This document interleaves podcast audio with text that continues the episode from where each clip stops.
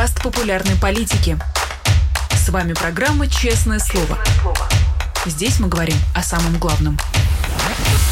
17 часов и уже 4 минуты в Москве, Киеве и Вильнюсе. Меня зовут Ирина Алиман, а вы смотрите программу «Честное слово» на канале «Популярная политика». Каждый день в 17 часов мы встречаемся с нашими гостями и стараемся максимально честно говорить о событиях войны и мира и всевозможных актуальных новостях. Э, сегодня по традиции поговорим с нашим гостем, но прежде чем начать, э, напомню о важных организационных моментах. Это, конечно же, лайки, которых мы от вас всегда ждем и которые нам всегда приятно получать. Это, конечно, ваши комментарии, которые вы можете оставлять в чате или к этому видео, если смотрите его в записи. Это, конечно, платные вопросы, которые вы можете оставлять нашему гостю через суперчат. Ну и в конце концов, самое приятное для нас возможность взаимодействовать с вами — это если вы станете нашим патроном на Патреоне, вы можете воспользоваться воспользоваться либо QR-кодом, который вы видите на своем экране, либо перейти по ссылке в описании к этому видео, став нашим патроном. Будете не только помогать нам делать честное слово каждый день, но и будете видеть свое имя, например, на плашке на нашем экране. Ну что ж, э, с орг-моментами мы закончили. Переходим к нашему сегодняшнему гостю. В гостях у нас сегодня Илья Новиков, адвокат. Илья, здравствуйте. Добрый день. Илья, прежде чем поговорить с вами о новостях и событиях, мне хочется, честно говоря, просто по-человечески спросить, а как вы, как у вас дела, как дела у ваших близких, у вашего окружения в Киеве, потому что кажется, что это то, о чем нужно спрашивать после всех э, недавних событий, массированной атаки а, ракетами, атаки дронами. Как у вас дела? Ну, дела у нас так, что это не недавние события, это события, которые происходят прямо сейчас. Предыдущая воздушная тревога в Киеве закончилась, по-моему, там минут 40 назад. А вообще, начиная с прошлого понедельника, то есть с понедельника прошлой недели, уже получается 10 дней, у нас все в достаточно жестком режиме. А русские стараются бить по электростанциям. То есть, понятно, по, по паттерну попадания видно, что электростанции теплостанции — это приоритетная цель. Но поскольку бьют они а, и с ну, дронами, в первую очередь, да, сейчас, сейчас основная проблема — это дрон, а, то бьют они почему попало. И в Киеве жилые дома, особенно высокие жилые дома, которые находятся где-то на, а, на пути от белорусской границы к очередной цели, они, естественно, становятся объектами.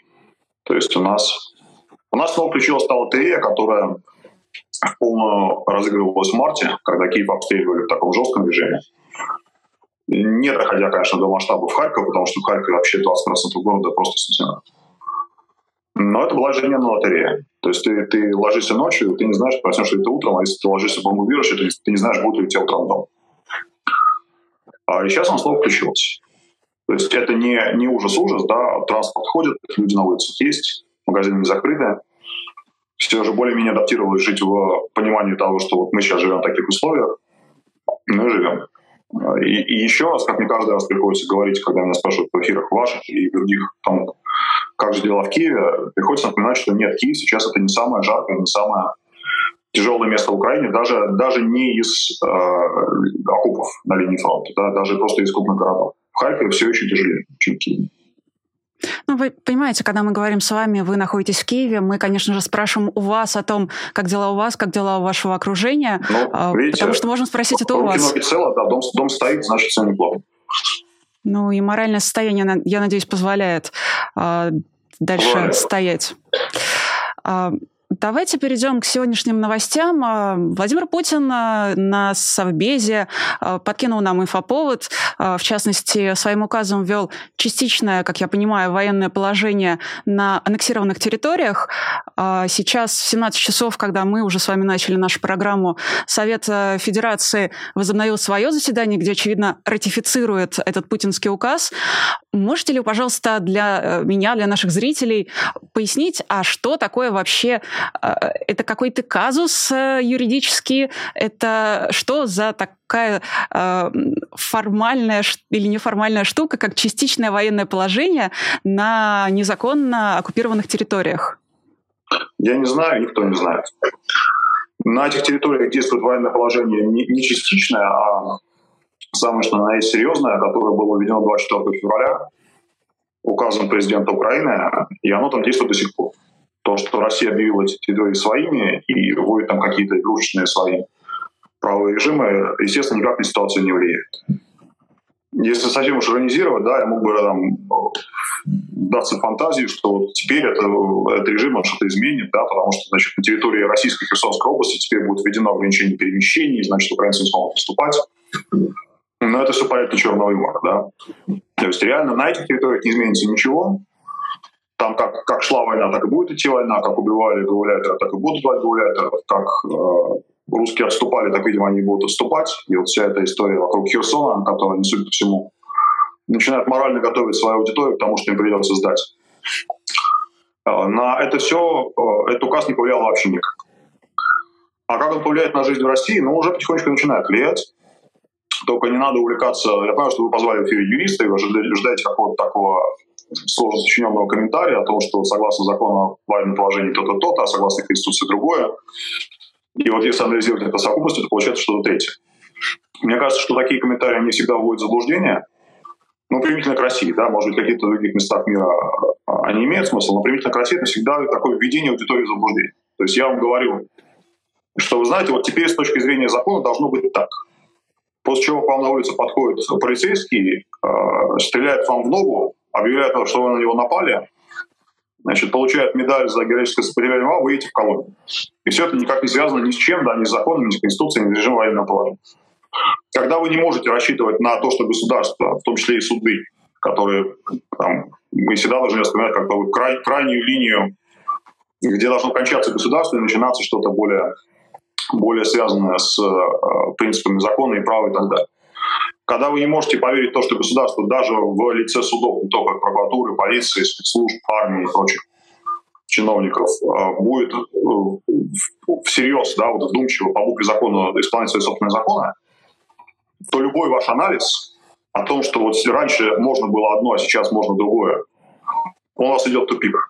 Вам кажется, что вы можете на это положиться, что и вот если, если у вас, условно говоря, введен комендантский час в городе, да, то вот раньше вы могли перемещаться ночью, а сейчас вы не можете перемещаться ночью. А потом оказывается, что вы не могли перемещаться и днем, просто потому что э, там, тот, тот человек, который вас решил ограбить, например, да, он запишет в своем рапорте, что вы перемещались по улице Ленина не в, там, не в 21.45, а в 22.15. И у вас абсолютно нет никаких оснований считать, что э, вы сможете что-то по этому поводу принять. Вот поэтому я против того, чтобы анализировать, особенно вот так вот в эфире, да, для людей, которые там слушают и думают, что им сейчас скажут что-то полезное, давать такой анализ, потому что на самом деле полезного им ничего не будет. Вы, вы подумаете, что у вас есть какой-то план, как вы можете действовать. Там, да, дело А, дело, дело один, дело два, дело три. А такого плана на самом деле нет. Вы, вы у себя дома тоже играете в лотерею, вот как мы сейчас в Киеве играем в лотерею. Только наша лотерея в, в виде ракет, а ваша лотерея в виде наземных силовиков. Но это тоже лотерея, это не правовой режим. Это правда. И вы, на самом деле, ответили на вопрос, который больше всего нам задавали в соцсетях. А, мы собирали вопросы во время подготовки к эфиру. И э, чем грозит военное положение? Это был самый частый вопрос от наших подписчиков. Но, насколько я понимаю, коротко резюмировать можно э, следующим. Если правил нет, либо они не соблюдаются, то и советов дать никаких нельзя. Не, ну советы дать можно. А, и вообще хороший совет юриста, он не всегда юридический совет. Когда меня спрашивают, а вот как... Э, меня честно, очень часто спрашивают, особенно с 21 сентября, когда там объявили мобилизацию, а вот, вот как же делать, да, и, может быть, ждут от меня какого-то развернутого тоже плана, что там пункт первый, не берите повестку, если вы взяли, то делайте то-то, если не взяли, то делайте то-то. А лучший совет, который я мог и могу дать до сих пор, добегите, пока есть возможность. Потому что если уехали из России, вы так или иначе взяли свою жизнь в руку. Да, дальше вам может быть тяжело, но, по крайней мере, это будет ваше решение и, и, и ваши планы. А, а если вы остались и пытаетесь э, заставить государство как-то играть с вами по правилам, то вы уже эту ситуацию не контролируете никак. Но советы дать можно. А, нужно понимать, что вот это введение военного положения, оно на правовом таком виртуальном уровне действует одним образом.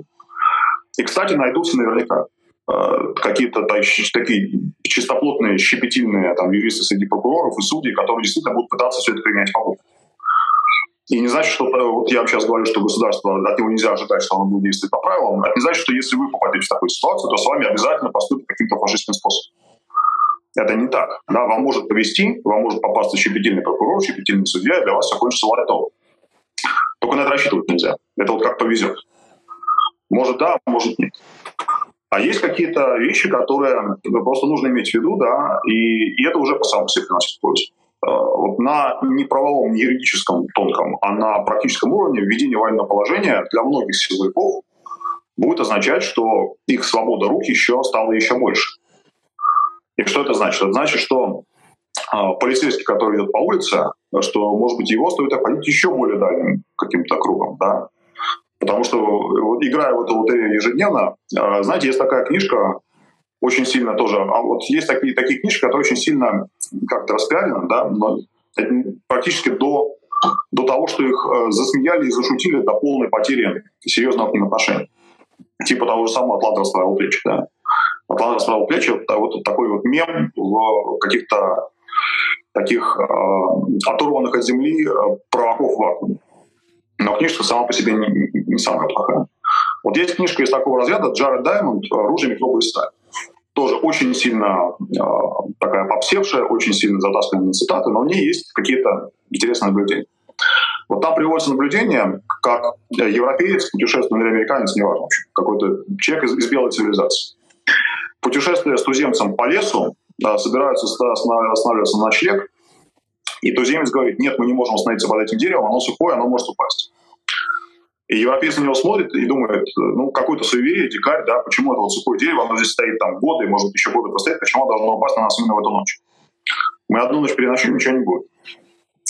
А дальше, если думать в этой ситуации, оказывается, что если ты европеец, и ты приехал на экскурсию, и это действительно твоя единственная ночь в лесу, то да, твои шансы, что на тебя упадет сухое дерево именно сейчас и убьет тебя, они невелики, ими можно пренебречь. А если туземец, который живет в этом лесу всю свою жизнь и каждую ночь ночует не в отеле, а вот под каким-то деревьям, то если он будет ночевать под сухими деревьями раз за разом, то его шанс на то, что в одну из ночей а, а, оно упадет именно на него, именно его убьет, оказывается очень даже разумным. То есть так делать нельзя, если делать постоянно. Если вы э, там собираетесь завтра уехать из России, а сегодня вы идете за продуктами, то вы, наверное, можете пойти за продуктами, как обычно. А если вы собираетесь жить в России в ближайшие месяцы, ну и сколько там это займет, годы, в общем, не собираетесь никуда уезжать, то вам нужно иметь в виду, что для вас каждый полицейский — это сухое дерево. И для вас каждый чиновник — это сухое дерево. И для вас каждый судья — это сухое дерево. И вы должны к этому относиться так. А вот мой совет, да, он, он исходит из этого, а не из того, что, что сейчас в данный момент написано в законе о военном положении. Вы должны быть готовы к тому, что к вам в квартиру вломятся. И потом объяснят, что это было законно. Даже если это не было законно в. И вы должны быть готовы к тому, что вас отберут машину. Вплоть до того, что значит, вас останавливает гаишник, э, говорит, так, значит, ваша машина реквизируется. Э, в Киеве, кстати говоря, вот в первые самые дни, когда еще было непонятно, к чему все повернет, нашлись ушлые люди, э, в том числе из военных, а некоторые даже из прокуратуры, которые ходили по автосалонам и новые машины, вот просто еще без номеров, еще в, в смазке, стоящие для продажи, реквизировали более или менее успешно для, как бы для военных целей. Их потом еще, их до сих пор еще улавливают, этих, этих людей, да, потому что это чисто, чисто видимо, мародерство. Но в России будет то же самое, да. В России будут пародировать, в России будут реализовывать какие-то свои служебные или карьерные задачи, не оглядываясь на, а, на право. А, ведь все эти знаменитые истории с военкоматами, которые призывают коллег, там, глухих, слепых, одноногих, э, там, слабоумных, да, они же тоже не, не потому, что военком хочет сделать как хуже обязательно. Что вот если он, у него будет выбор между здоровым и, и косым, то он обязательно произойдет косого, потому что так хуже, а я же владею фашистом. Да, и военком просто все равно, у него нет этого выбора. Он мог бы там потратить больше своего времени отбирая здоровых, но он выбирает, э, кого, они вообще никого не отбирают, он берет всех подряд, потому что ему нужно быстрее, и вот так ему поставлен план. Если вы понимаете вот, э, вот это отношение служивых российских людей к, к, своей, к своей работе, да, к своим служебным задачам, то вы ну, как-то, может быть, более здраво будете представлять себе, как с, вами, как с ними взаимодействовать. То есть линия, когда вы идете с документами в какое-то казенное место и объясняете, что вот, знаете, вот, вот у меня документы такие-такие, я имею на это права, она не безнадежна. Да, вы, вы можете, у вас есть шансы, что вы из, из того же военкомата, из того же суда или из того же, из того же отделения полиции выйдете своими ногами и не очнетесь завтра в окопах под Херсоном. Да, э, это реальность. Это возможно. Просто, просто если вы готовы как ударить с такими шансами, то вы рано или поздно проиграете. Я, наверное, объяснил длинно, путанно и с большой лирикой, но что никакого более разумного совета дать не могу. Отнюдь вы объяснили очень подробно и очень понятно. И главный вывод, который я делаю, поправьте меня, если я ошибаюсь, потому что вдруг это я какой-то вывод не такой сделаю, что военное положение, которое вводит Путин, в первую очередь угрожает гражданам Российской Федерации на территории Российской Федерации, э, ну, настоящей территории Российской ну, Федерации, без аннексированных территорий.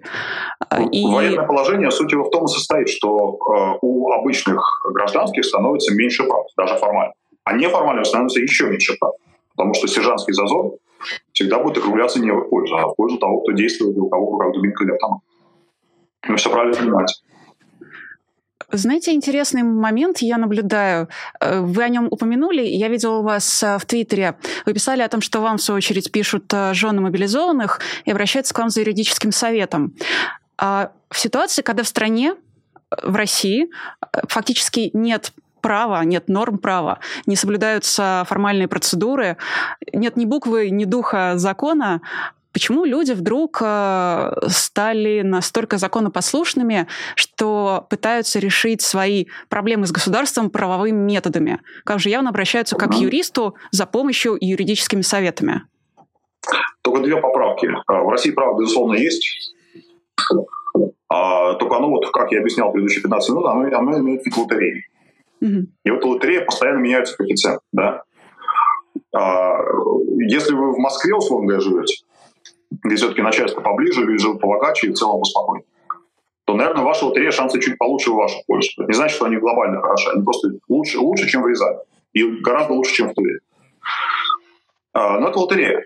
То есть, да, с вами, безусловно, могут поступить по закону и по праву. В этом нет ничего невозможного. Это даже, даже вполне вероятно. Просто э, не нужно думать, что с вами обязательно поступят по закону по праву. Если не поступили, то это какой-то ЧП.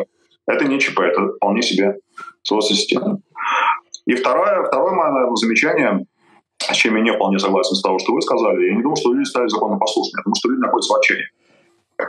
И вряд ли я единственный человек. Ну как, почему не пишут, да? Потому что, ну вот есть э, кому написать, да? Значит, напишем юрист, а кто у нас юрист? Ну вот Новик, да, давайте напишем причем, наверное, многие люди пишут не потому, что знают, какой юрист, а потому что просто знают меня из каких-то там из передач «Что года» или еще откуда-нибудь.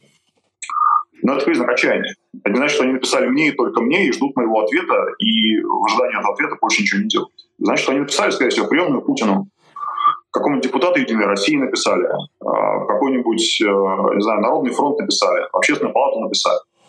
Они просто не знают, что им делать. Это значит, что у них на закон стало больше надежды, чем она была раньше. Это значит, что они готовы э, идти кому угодно, включая шарлатанов, наверное, э, к, э, не слово мальфару России, как это сказать, колдун, да, гадалка, кто угодно, в общем, кто, кто готов им дать какую-то надежду или иллюзию, Но а Давайте я поясню. Мне кажется, в этой истории, да, да, извините. Все в порядке. Давайте я попробую пояснить, на чем строится мое наблюдение. Это касается и того огромного количества видео, а, которые я наблюдаю а, от мобилизованных, которые говорят, что э, с ними незаконно поступают уже после того, как их мобилизовали, и требуют, чтобы с ними поступали по закону. Ну, то есть людей мобилизовали, даже если они этого не хотели, их не снаряжают, их не прикрепляют к части, им выдали оружие, но не сказали, что делать и куда идти, и люди записывают обращения, взывая именно к властям, что чтобы они соблюдали закон, э, который предварительно э, внесли, или там правила игры, которые они установили. То же самое я вижу со стороны э, жен, матерей, окружения мобилизованных, которые, опять же, пытаясь снарядить за свой счет мобилизованных россиян, опять же, взывают к властям, говоря о том, что нужно соблюдать закон. Никто из них не говорит о том, что мобилизация сама по себе незаконна. Вот. А вы, у вас не вызывает сочувствие? Либо сами мобилизованные, либо вот те их родственники, которые, так сказать, находятся нет. Я объясню, почему. А, это одно, один из постулатов юридической профессии, что ты не можешь действовать в условиях конфликта интересов. Ты не можешь давать советы человеку, даже если ты искренне считаешь, что они хорошие, и если ты знаешь, что это, интересы этого человека противоречат твоим. Просто потому, что у, э, у этого человека, да, который об этом узнает, и у кого-то постороннего, кто-то сцену смотрит со стороны, может возникнуть подозрение, и тебе будет очень сложно его опровергнуть, что ты даешь советы не в его интересах, а в своем, а это табу. Так вот, э, если этому мобилизованному откуда-нибудь из Калуги, которому сейчас там, поселили в голом поле, не дают бронежилет, не платят денег, не кормят э, и не учат, А, если ему будут платить деньги, накормят, обучат, э, все дадут, да, и, и он пойдет воевать в Украину, то с кем он будет воевать? Он будет воевать со мной. Он будет пытаться убить меня и моих соседей и друзей. И давая ему совет о том, как ему или ему или его жене, неважно, о том, как из российского государства выбить вот эту вот положенную ему по закону всю амуницию и контрибуцию, а, я оказываюсь в странном положении. Да? Я помогаю человеку быть лучше готовым к тому, чтобы он убил меня. Зачем мне это нужно? Я это в Твиттере, конечно, написал, но это значит, что этим женщинам что-то ответить. Я им ничего не отвечаю. Просто потому, что мы с ними находимся по разные стороны, и я не буду советовать тем, кто в конфликте интересов.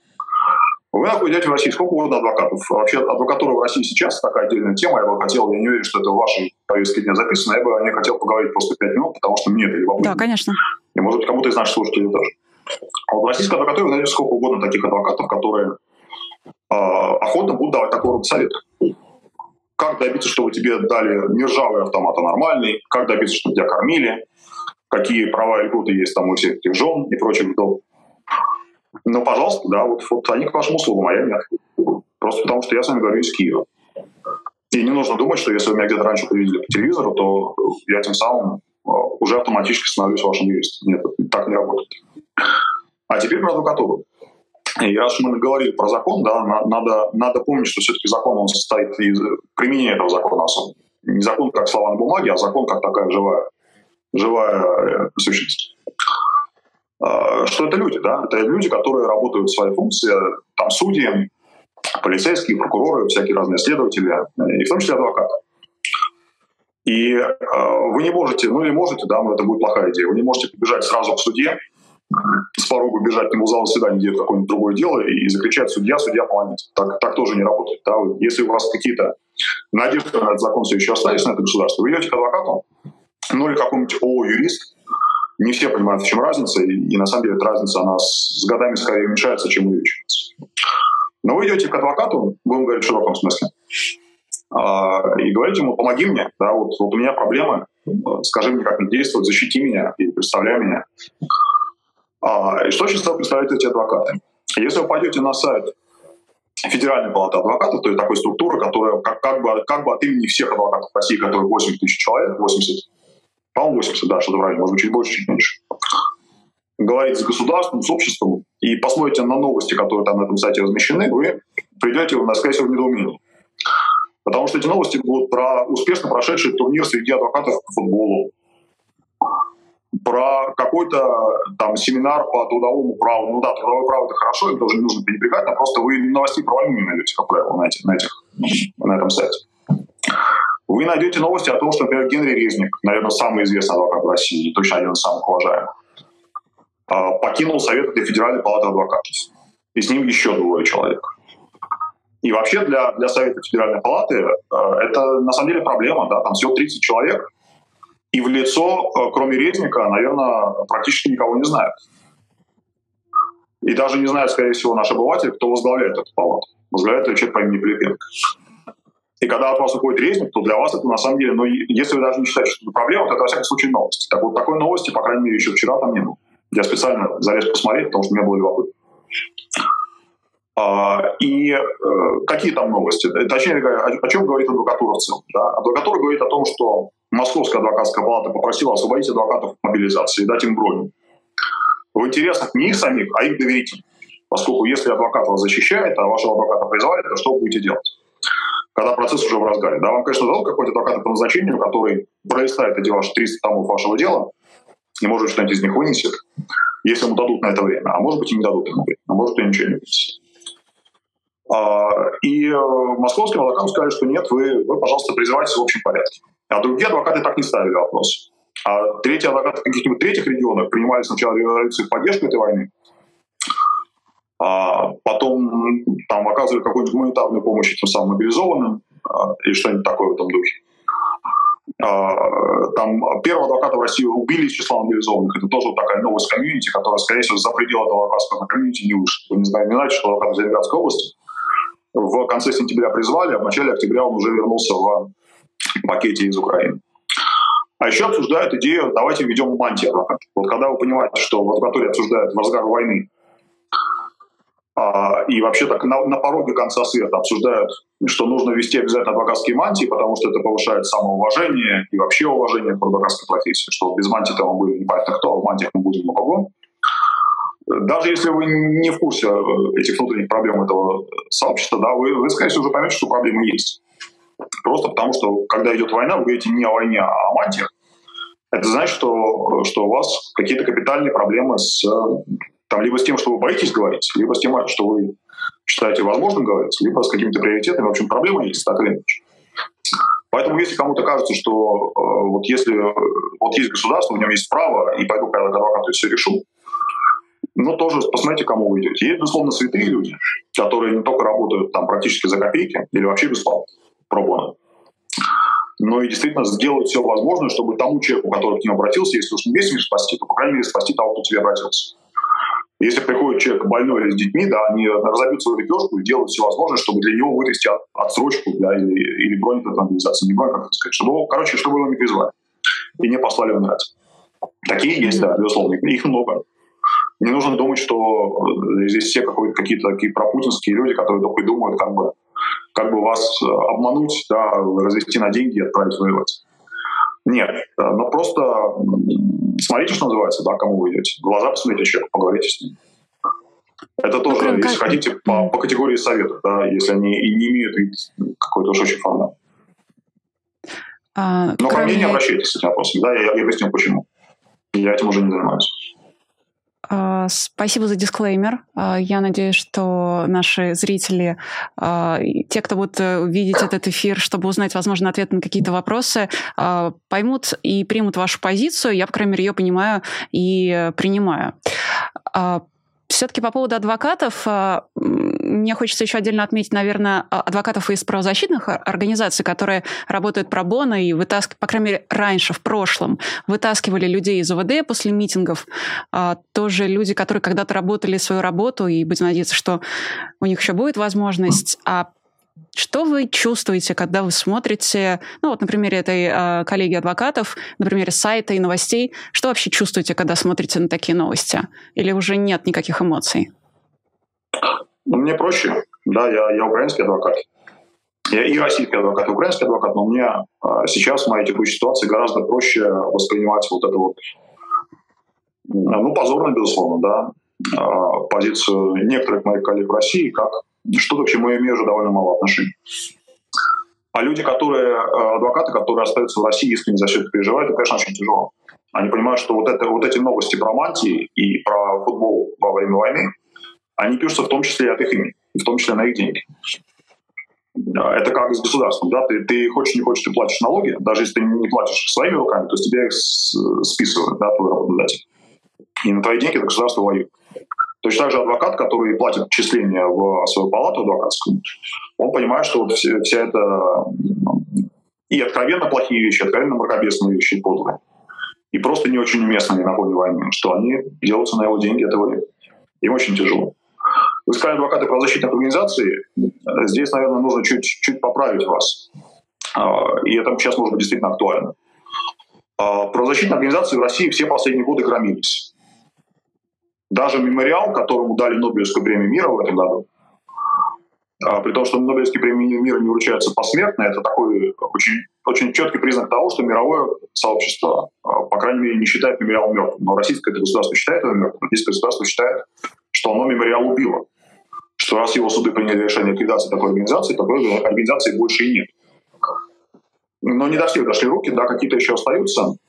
И действительно есть правозащитники в России, действительно есть адвокаты, которые работают с ними. Не в этих организациях, как правило, потому что адвокат работает адвокатом.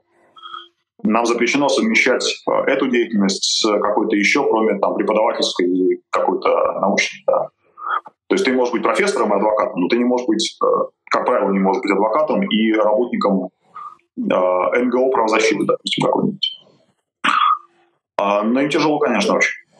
И когда я на них смотрю, читаю в соцсетях, и особенно сейчас, да, вот вы говорили про адвокатов, которые вытаскивают людей из ОВД, это все реалии мирного времени. И то в это мирное время в центре Москвы систематически после митингов вот эти вот полицейские отделения объявляли себя на осадном положении. Они говорили, что у нас план крепость, потому что поступил анонимный звонок, что в нашем МВД планируется теракт. Поэтому вот все, кто, кого мы привезли на автобусе с митингов, они остаются у нас. Адвокатов, пожалуйста, просим удалиться. Вы, вы здесь создаете сутолку перед калиткой, даже когда один адвокат стоит, он там создает какие-то проблемы. Удалитесь, мы вас сюда не пустим, потому что мы на осадном положении. Вот сейчас это осадное положение с введением военного положения в ограниченных пределах на отдельных территориях России, бла-бла-бла, оно будет просто повсеместно. То есть шансы, что э, если вы не какой-то общий уголовный кадр, которого нужно побыстрее оформить, там допросить, э, передать следователю и вообще от него избавиться, что к нему пустят адвоката, они сейчас становятся просто ну, близкими к.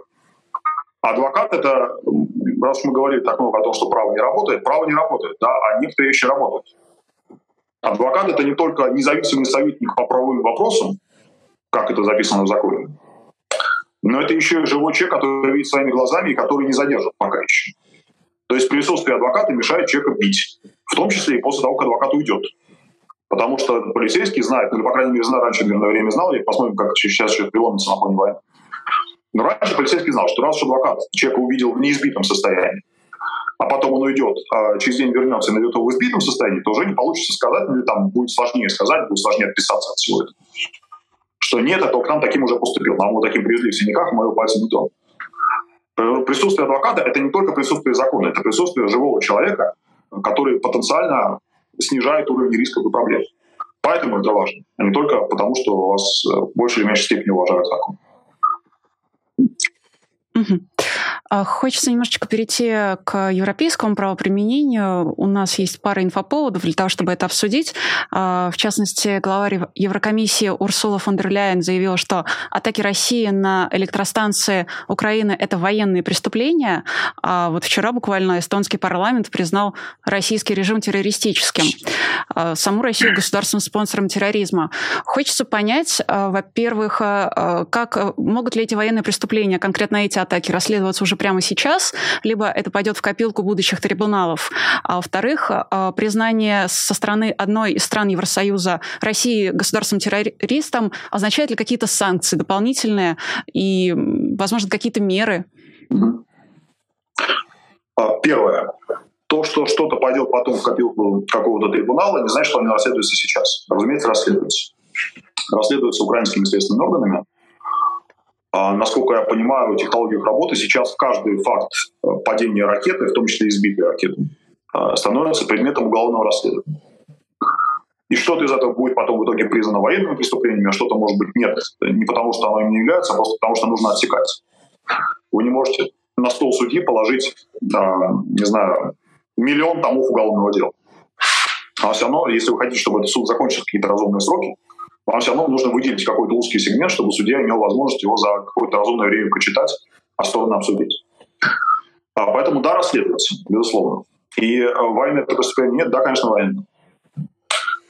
А, только там уже настолько, настолько э, нагромождено какое-то количество противоречивых оценок с начала этой войны, кто-то вообще упрощает, рубит Гордеев узел и говорит, что вся эта война в целом это одно большое военное преступление. Давайте рассматривать ее так, а все остальное это уже сложности. Такой более рафинированный подход все-таки исходит из того, что вы рассматриваете отдельные эпизоды, и вы можете прийти к тому, что когда э, российский солдат стреляет в украинского солдата, то это нет в каких-то отдельных случаях, это не будет военным преступлением, а в каких-то других будет. А когда он стреляет в мирного человека, это всегда будет, ну и дальше пошли какие разные градации. Но это все не, не предмет для такого разговора на пальцах в, в эфире. Да, это, это достаточно нудное, на самом деле. Ней есть своя такая канцелярская романтика, но все-таки это довольно нудная работа. Составлять эти списки, копировать параграфы и в итоге приходить к каким-то выводам. Да. Теперь, что касается государственного терроризма, как вы сказали. Мы все еще живем в, с точки зрения права в мире после Второй мировой войны. И не случайно, что формулировка, которая используется в таких случаях, это государство-спонсор терроризма, а не государство-террорист. Потому что когда это право формировалось, исходили все-таки из того, что государство — это всегда государство, это суверенный субъект. Там по умолчанию мы считаем, пока совсем уж нам исчерпывать очень носом то, что это не так. Но по умолчанию мы считаем, что там есть какие-то законы, что там уважают общепризнанные принципы права и так далее. И поэтому государство, оно, да, оно дает деньги террористам, деньги, оружие, какую-то информацию для террористам, это очень плохо. и мы такое государство накажем, но мы не считаем, что это государство само становится от этого террористом. И Россия сейчас делает все возможное, чтобы этот подход, а, может быть, не сейчас, может быть, через годы, но был признан устаревшим, потому что Россия докажет миру исчерпывающим образом, вот так вот уже, когда уже нельзя будет как-то от этого отворачиваться и делать вид, что ты этого не видишь, всего, докажет миру, что э, да, бывает государство дефис террорист. Не государство-спонсор, а просто вот напрямую террористы, которые, э, у которых есть его государственные служащие в военной или форме, или в какой-то другой, которые утром стоят по будильнику, пьют кофе, там, да, прощаются с женами, идут на службу, и на этой службе занимаются не чем-то, а терроризмом. А, и после этого, возможно, изменится формировка, да, и будет это признано. Сейчас вот то, что есть в арсенале международном правом, это ярлык государства террориста, но он э, не может быть навешен централизован. Он всегда действует в рамках той страны или какой-то организации, которая э, объявляет, что с этого дня она такую-то страну будет считать государственным спонсором терроризма. И поэтому, да, важно, когда такие решения принимаются отдельно взятыми, отдельно стоящими парламентами отдельных стран, потому что хотя бы в этой стране там российским прокси и российским э, агентам, наемникам будет тяжелее работать там деньги тяжелее будет э, гонять, да, или кто эти деньги прикоснется хотя бы в качестве посредника, тот уже сам попадает в серьезную зону риска. И с моральной точки зрения это важно. Но это не создает какую-то принципиально новую картину. Принципиально новую картину создают санкции, которые вводят как отдельные страны, так и сообщество стран. Когда США запрещают экспортировать в Россию, и дальше такой список, там страниц на 30, чего нельзя экспортировать с этого дня, это серьезно, это важно. Потому что любая компания, ну, кроме каких-то там совсем уж однодневок, да, и, и то это однодневки, их, их создатели можно преследовать по закону за санкций. Но ни один серьезный производитель э, электроники, допустим, да, если она попадает под запрещенный список, не будет искать своим производством и своим бизнесом в целом, который не могут просто разорить, за, за то, чтобы продать, пусть даже в три раза дороже, там, пусть даже в 10 раз дороже, но какую-то одну или там несколько партий этой электроники Путин. Вот это работает. Но это работает долго. Да? Это, это не значит, что те ракеты, что если завтра ввести эмбарго, то послезавтра пусть находятся ракеты. Это работает с таким большим временным лагом. То, что Путину сейчас сложнее производить собственные ракеты, он закупает иранские, это результат тех санкций, которые были введены в феврале и в марте 2022 года. То, что Путину у него будет меньше денег на то, чтобы закупать даже иранские, а, это начнет проявляться где-нибудь в следующем году, когда э, накопительный эффект от тех санкций на продажу нефти и газа и прочего, которые потихонечку все-таки вводятся. Это не всегда имеет вид запрета, это где-то ограничения, где-то установленная предельная цена, в общем, самый разный вид это может иметь. Но э, итогом будет то, что в какой-то момент у Путина денег будет становиться меньше, чем сейчас. В том числе на покупку оружия, на покупку наемников, на лоббирование своих интересов и все остальное. Это не поможет нам, э, людям в Киеве, да, на которых сейчас летят ракеты, произведенные когда-то раньше. Это нужно понимать. Но ни у кого не было иллюзии, что это работает именно так. Санкции — это вещь долгая. А война — дело быстро. Илья, что Европа может сделать, Европа, США, вообще Запад может сделать прямо сейчас для Украины, чего еще пока не делает? Дать больше оружия. И дать того оружия, которое не давали раньше. А, конечно, главное, главное это противоракетная оборона и противовоздушная оборона. Потому что дроны это не формально не ракеты, да, это такая как раз тарахтелка а, с пропеллером. А, и по ней нужно стрелять из чего-то другого, не, не, не из всяких там сложных ракетных систем. Но так или иначе, да, больше оружия противовоздушного, а, больше оружия дальнобойного – а, после Крымского моста, когда было столько разговоров, что вот, вот это уже красная линия, да, вот это все табу, что там Путин, российская территория, бла-бла-бла. И когда мы видели, что после Крымского моста ничего вообще не изменилось, а, вот этих вот людей, которые говорят, что если мы дадим украинцам ракеты с радиусом 500 километров, они стреляют Калугу, а не дай бог Москву, то вот тут и развяжется там окончательный апокалипсис, и Путин пустит ядерные ракеты на нас в том числе. А, с каждым таким а, эпизодом, когда в России что-то взрывают, и даже не в Крыму обязательно, да, даже в той России, которая вполне себе легальная Россия, типа Белгорода. А, вот каждый такой случай, когда после этого ничего не происходит, потому что не нужно думать, что если вот сейчас начали обстреливать Киев, то что-то новое случилось. Нет, Киев обстреливает уже почти 9 месяцев. С февраля его обстреливают. Это не что-то новое. И в сторону Европы пока еще ни одна ракета не полетит российская. И э, чем дальше такое происходит, чем дольше такое происходит, тем больше шансов, что люди убедятся в том, что да, можно давать Украине дальнобойное оружие, что нет, к Третьей мировой войне и к ядерной воронке на месте Варшавы и Берлина это не приведет. А как и вы думаете... Люди работают, да, пытаются их в этом убедить. Украинская дипломатия в том числе.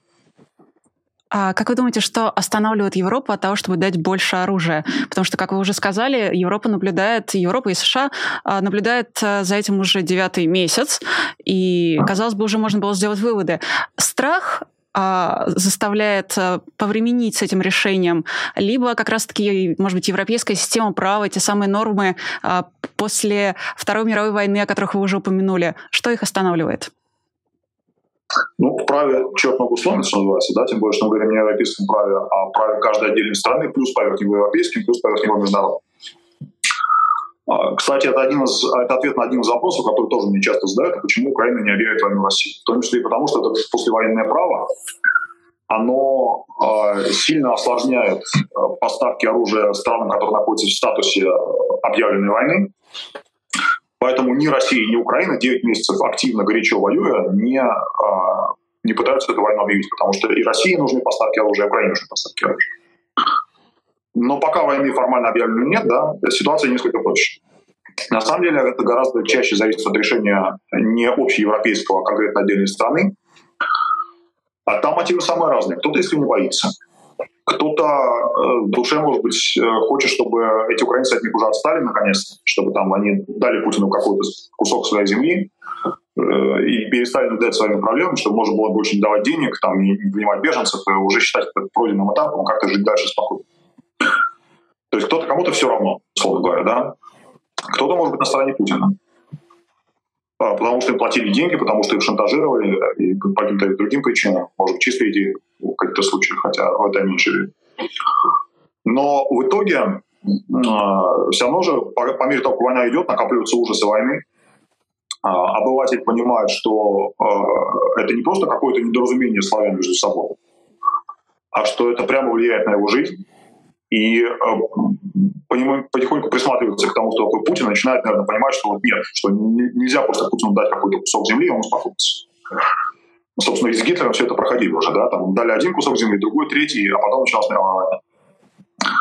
И по мере того, как у обывателя э, все больше и больше возникает ощущение, что нет, Путин — это проблема, которую придется решать и решать, в том числе и политикам моей страны, в которой я живу, э, но вот шансы на то, что это оружие будет предоставлено, да, они повышаются. Есть еще один фактор который был, которым мало говорят, потому что все это имеет мало, малые очень масштабы. Но Украине тем проще получать чужое оружие, чем больше у него есть своего. Когда потопили крейсер Москву, его потопили не американским Джавелином. Да, но Джавелин это смешно, потому что Джавелин это противотанковый. Не американской дальнобойной ракеты, его потопили ракеты украинского производства.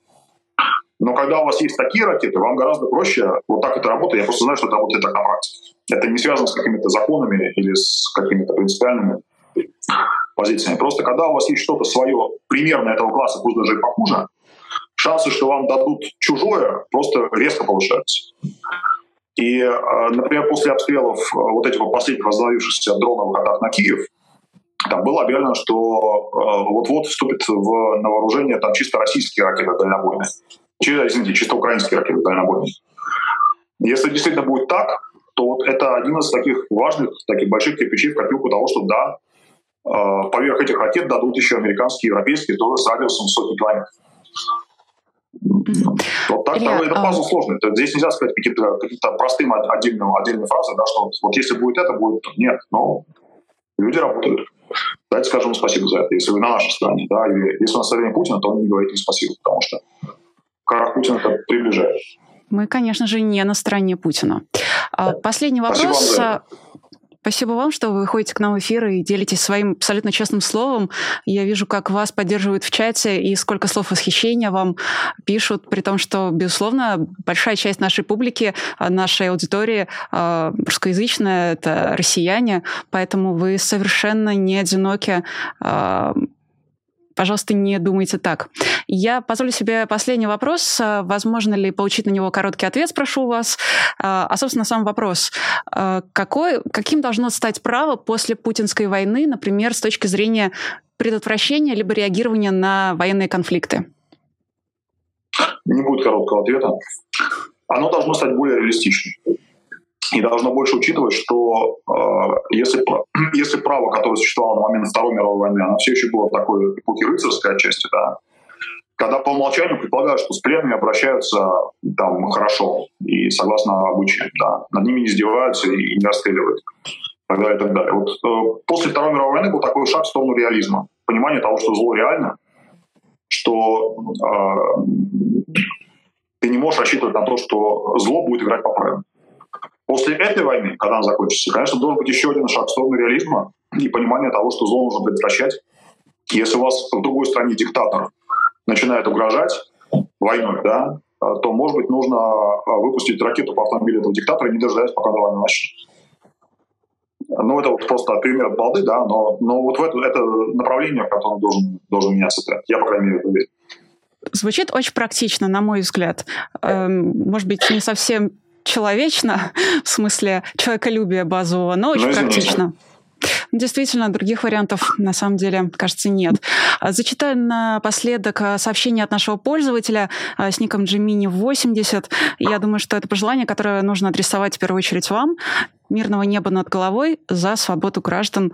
Адресует вам, Илья, вашему окружению, вашим близким и всем украинцам. Спасибо. Спасибо вам, что Спасибо вам, что пришли к нам сегодня в эфир. Это был Илья Новиков, адвокат, и его «Честное слово». А, друзья, увидимся с вами в следующих эфирах. А, не забывайте, что можно ставить лайки, даже если вы смотрите это уже в записи, оставлять свои комментарии под видео, становиться спонсорами, например, по QR-коду, который видите внизу экрана, либо по ссылке в описании. И, конечно же, продолжайте смотреть «Честное слово». Счастливо! Вы слушали подкаст «Популярные политики». Мы выходим на Apple Podcast, Google Podcast, Spotify и SoundCloud. А еще подписывайтесь на наш канал в YouTube.